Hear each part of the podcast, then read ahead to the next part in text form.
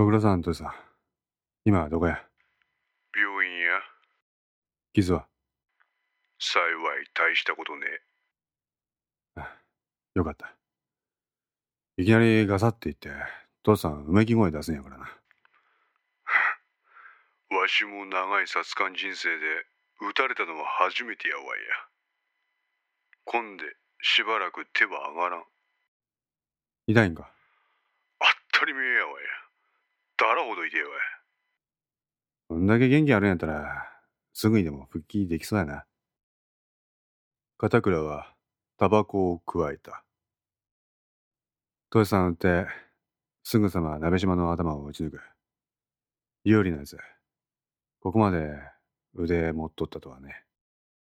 ああ獲物はベーセスらしいベーセス？ああわしはその手の重火器についてはよくわからんがサットの詳しいやつが言うにはロシア製のものらしいよ。何でも開発時に要求されたのは400メートル以内から防弾チョッキを貫通する完全消音狙撃銃。有利が狙撃をしたのはちょうど400メートル離れたマンションの屋上。そっから射程ギリギリの標的を見事狙撃するわけやからあいつの腕は恐ろしいもんやと。こんだけの腕を持った連中が椿さんの秘密警察にうようよしとる。そう考えると背筋が寒くなるわ。片倉は、タバコの火をつけた。まあ便利な世の中になったもんや。あ？わしはネットのこととかよくわからんけどわしの目の前で起こっとる状況を音声だけとはいえこんだけお前に伝えることができるんやからな何言っとれんで。父さんの携帯通話中のまんま放置しただけや。携帯電話の技術の進歩のおかげ。喋っとるわしの声だけじゃなくって周りの音まで聞こえとってんのああ。サットが発砲したのは綺麗に聞こえた。ほやから何の音も聞こえんがに父さん倒れたような音を聞こえたときは、まさかサットが父さん間違って撃ってしまったんじゃねえかって焦ったわいや。それやったら大事やったな まあな。ところで片倉おめえ今どこなんや？片倉は窓の外を眺めた。駒寄せのパーキング、駒寄せどこやそれ？群馬。こっから霞ヶ関までは約2時間ってところか。車の時計表示は2時40分である。そういやほんまごとはどうなんや？ああ、まあ一通り喋るだけ喋った。今頃黒田のやつヒーヒー言って記事にまとめとると思うよ。どこまで喋った？それは記事見てくれれば父さんもわかるって。勘弁してくれまわしやって手負いなんやぞこんな状態でパソコンの画面なんか見れんわいやああ、野宿山事件については、俺が知り得ることを全部話した。当時のホンダ、マルホン建設、人有害、警察の癒着の流れ。ほんで、その事件の背後に警備課長の更迭があったこと。村上の警備担当者が不審死を遂げたこと。村上が鍋島に操られとった可能性があること。鍋島の背後に椿さんがあるっちゅうこととか、まあみんなや。鍋島の妙な力は？伏せた。これは、閣議や。ほうかで、最近の事件についてもある程度喋った。どんなこと喋った？長尾が公安の S やったってことは伏せた。その代わり、長尾と三好さんの接点については喋った。小松の件は？それも伏せた。小松が、椿さん側の S やって世間にバレたら、それこそ金沢銀行の信用問題を大きくしてしまう。ただでさえ金沢銀行はカチャカチャや。こんなにぞろぞろ不信を買う材料が出てしまうと、あの銀行はひょっとすると破綻しかね確かになほんで小松は自殺としての処理のまんまか？佐竹の部下の真田と武田っちゅうドットメディカルの出向社員が小松の自殺は疑わしいと言ってる。まあ、ほやから、いずれ岡田んとこの帳場と連携取って殺しの線で再捜査になるやろ。そこら辺で小松と椿さんの関係性が浮上したらどうするんや？潰す。潰す？ああ。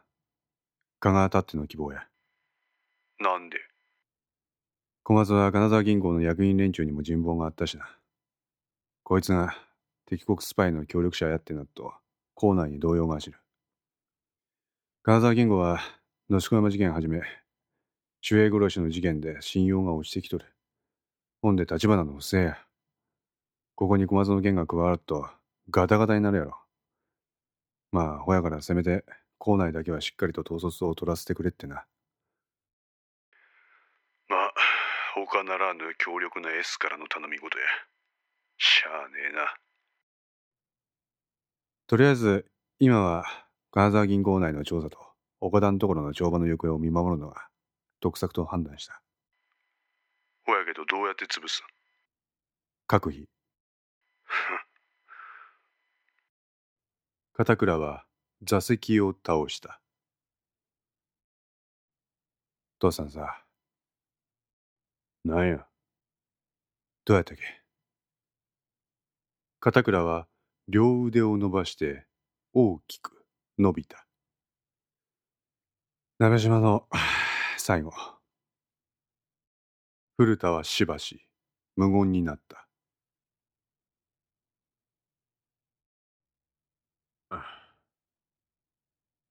あっけねえわほうか。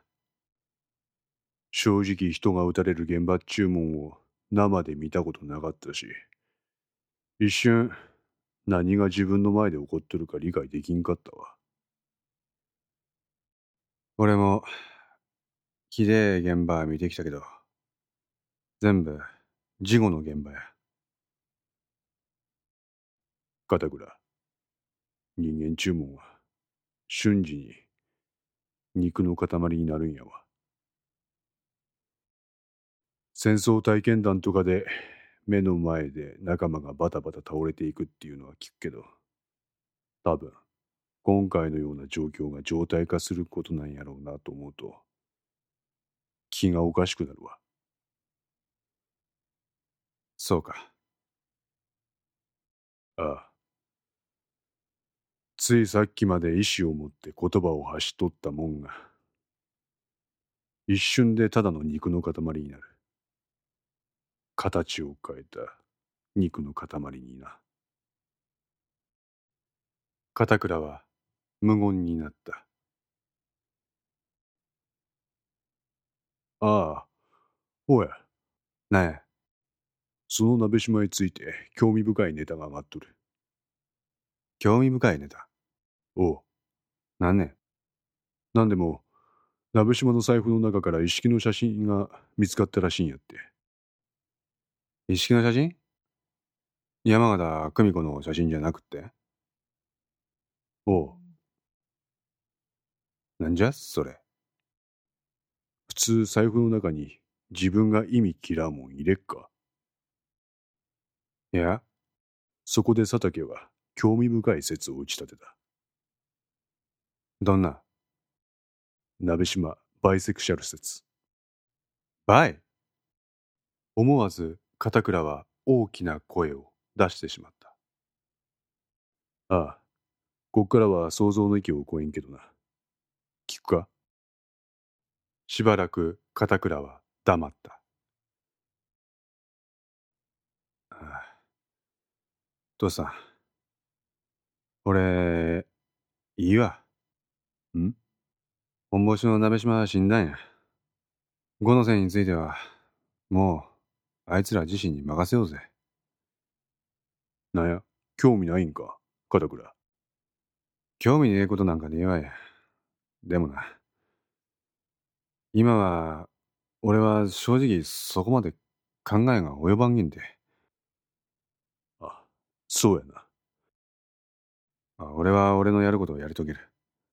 まあその後にゆっくり聞かせてくれまや。ああ、わかった。電話を切った片倉は、車の天井を見つめた。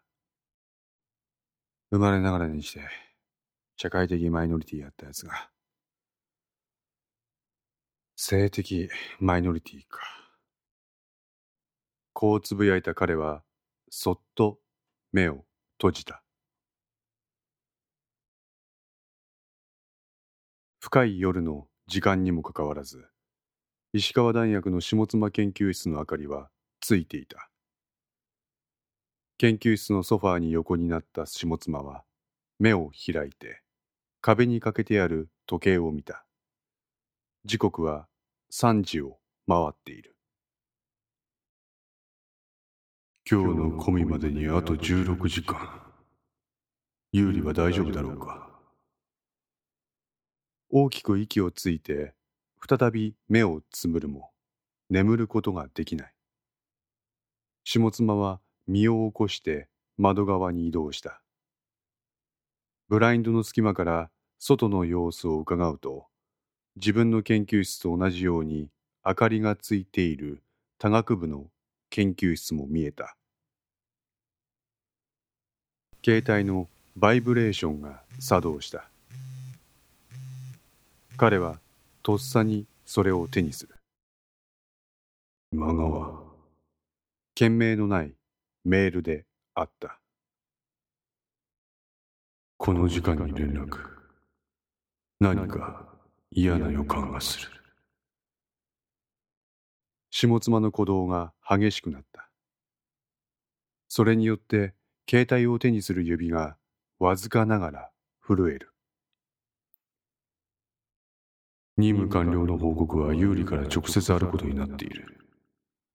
有利じゃなくて、今川からこの時間に私に連絡となると。荒くなってきている息遣いを落ち着かせるように、下妻はわざとらしく深呼吸をした。そして意を決して今川からのメールを開いた。有利が警察に。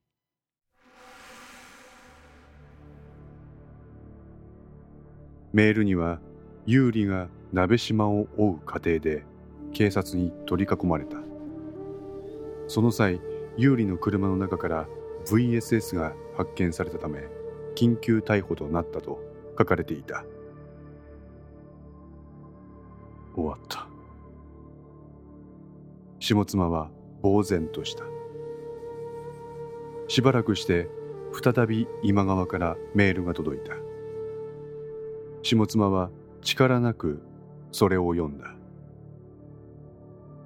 キャプテンの力で有利をどうにかできないか掛け合ってみる。お前は俺に有利とのやりとりがわかるように簡単にまとめて今すぐ送れ。鍋島についてもキャプテンに再度指示を仰ぐ。今川さん。下妻の目に力が宿った。パソコンの前に座った彼は直近の有利とのやり取りを箇条書きに記した。鍋島の殺害指示を有利へ伝達。殺害期日を有利へ伝達。警察に尾行された有利からそれをまいた報告あり。案外警察のマークが厳しい。そのため富の剣を慎むよう有利からの進言鍋島殺害は上からの命令があるため実行を確認。これを下妻はすぐに今川に返信した有利の忠実さを打ち出して朝倉の道場を買うしかないかまったく非科学的な組織だ下妻は頭を抱えた。頼む。今川。何とかしてくれ。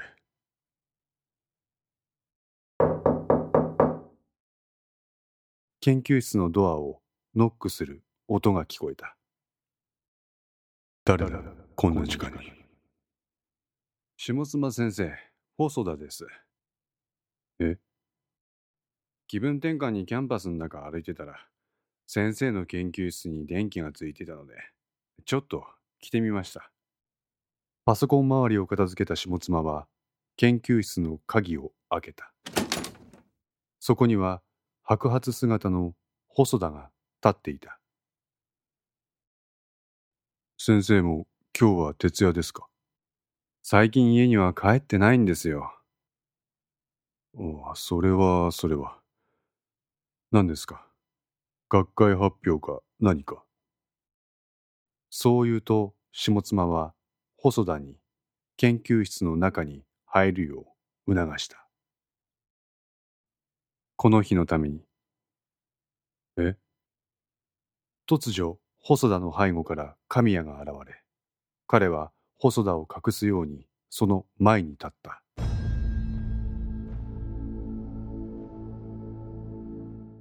下妻義夫。なんだお前は？警察だ。神谷は警察手帳を開いて下妻に見せる。下妻義夫。下妻有利による鍋島淳の殺人幇助の疑いで逮捕する。何？下妻は神谷によって瞬時に後ろ手に手錠をかけられた。ま、ま、ま、待て。手錠をかけられる間、下妻は細田と目があったが、彼は何の反応も示さなかった。残念だったな、下妻。細田はこっち側の人間だ。な、鍋島は死んだ。鍋島を殺した有利は我々の手で抑えた。えそう言うと神谷はスマートフォンを取り出した。そしてその画面を下妻に見せる。すると下妻は膝から崩れ落ちた。神谷が手にするスマートフォンの画面には、先ほど下妻が書き出した箇条書きのテキストが表示されていた。今川も確保済みだ。数名の男が下妻と神谷の間を割って研究室に入った。床に手をついた下妻はそのまま力なく地面を見つめた。下妻確保しました。無線に向かって神谷は口を開いていた。